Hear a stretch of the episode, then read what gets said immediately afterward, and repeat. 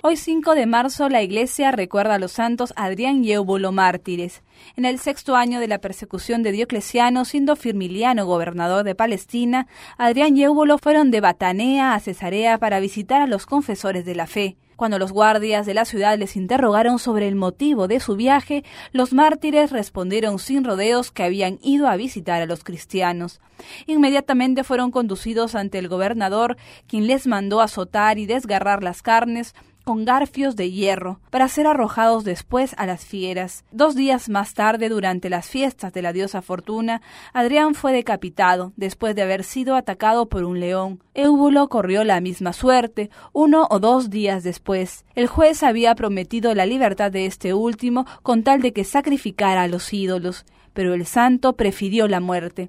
Fue el último de los que sufrieron el martirio en Cesarea durante esta persecución que había durado doce años bajo el bando de tres gobernadores, Flaviano, Urbano y Firmiliano.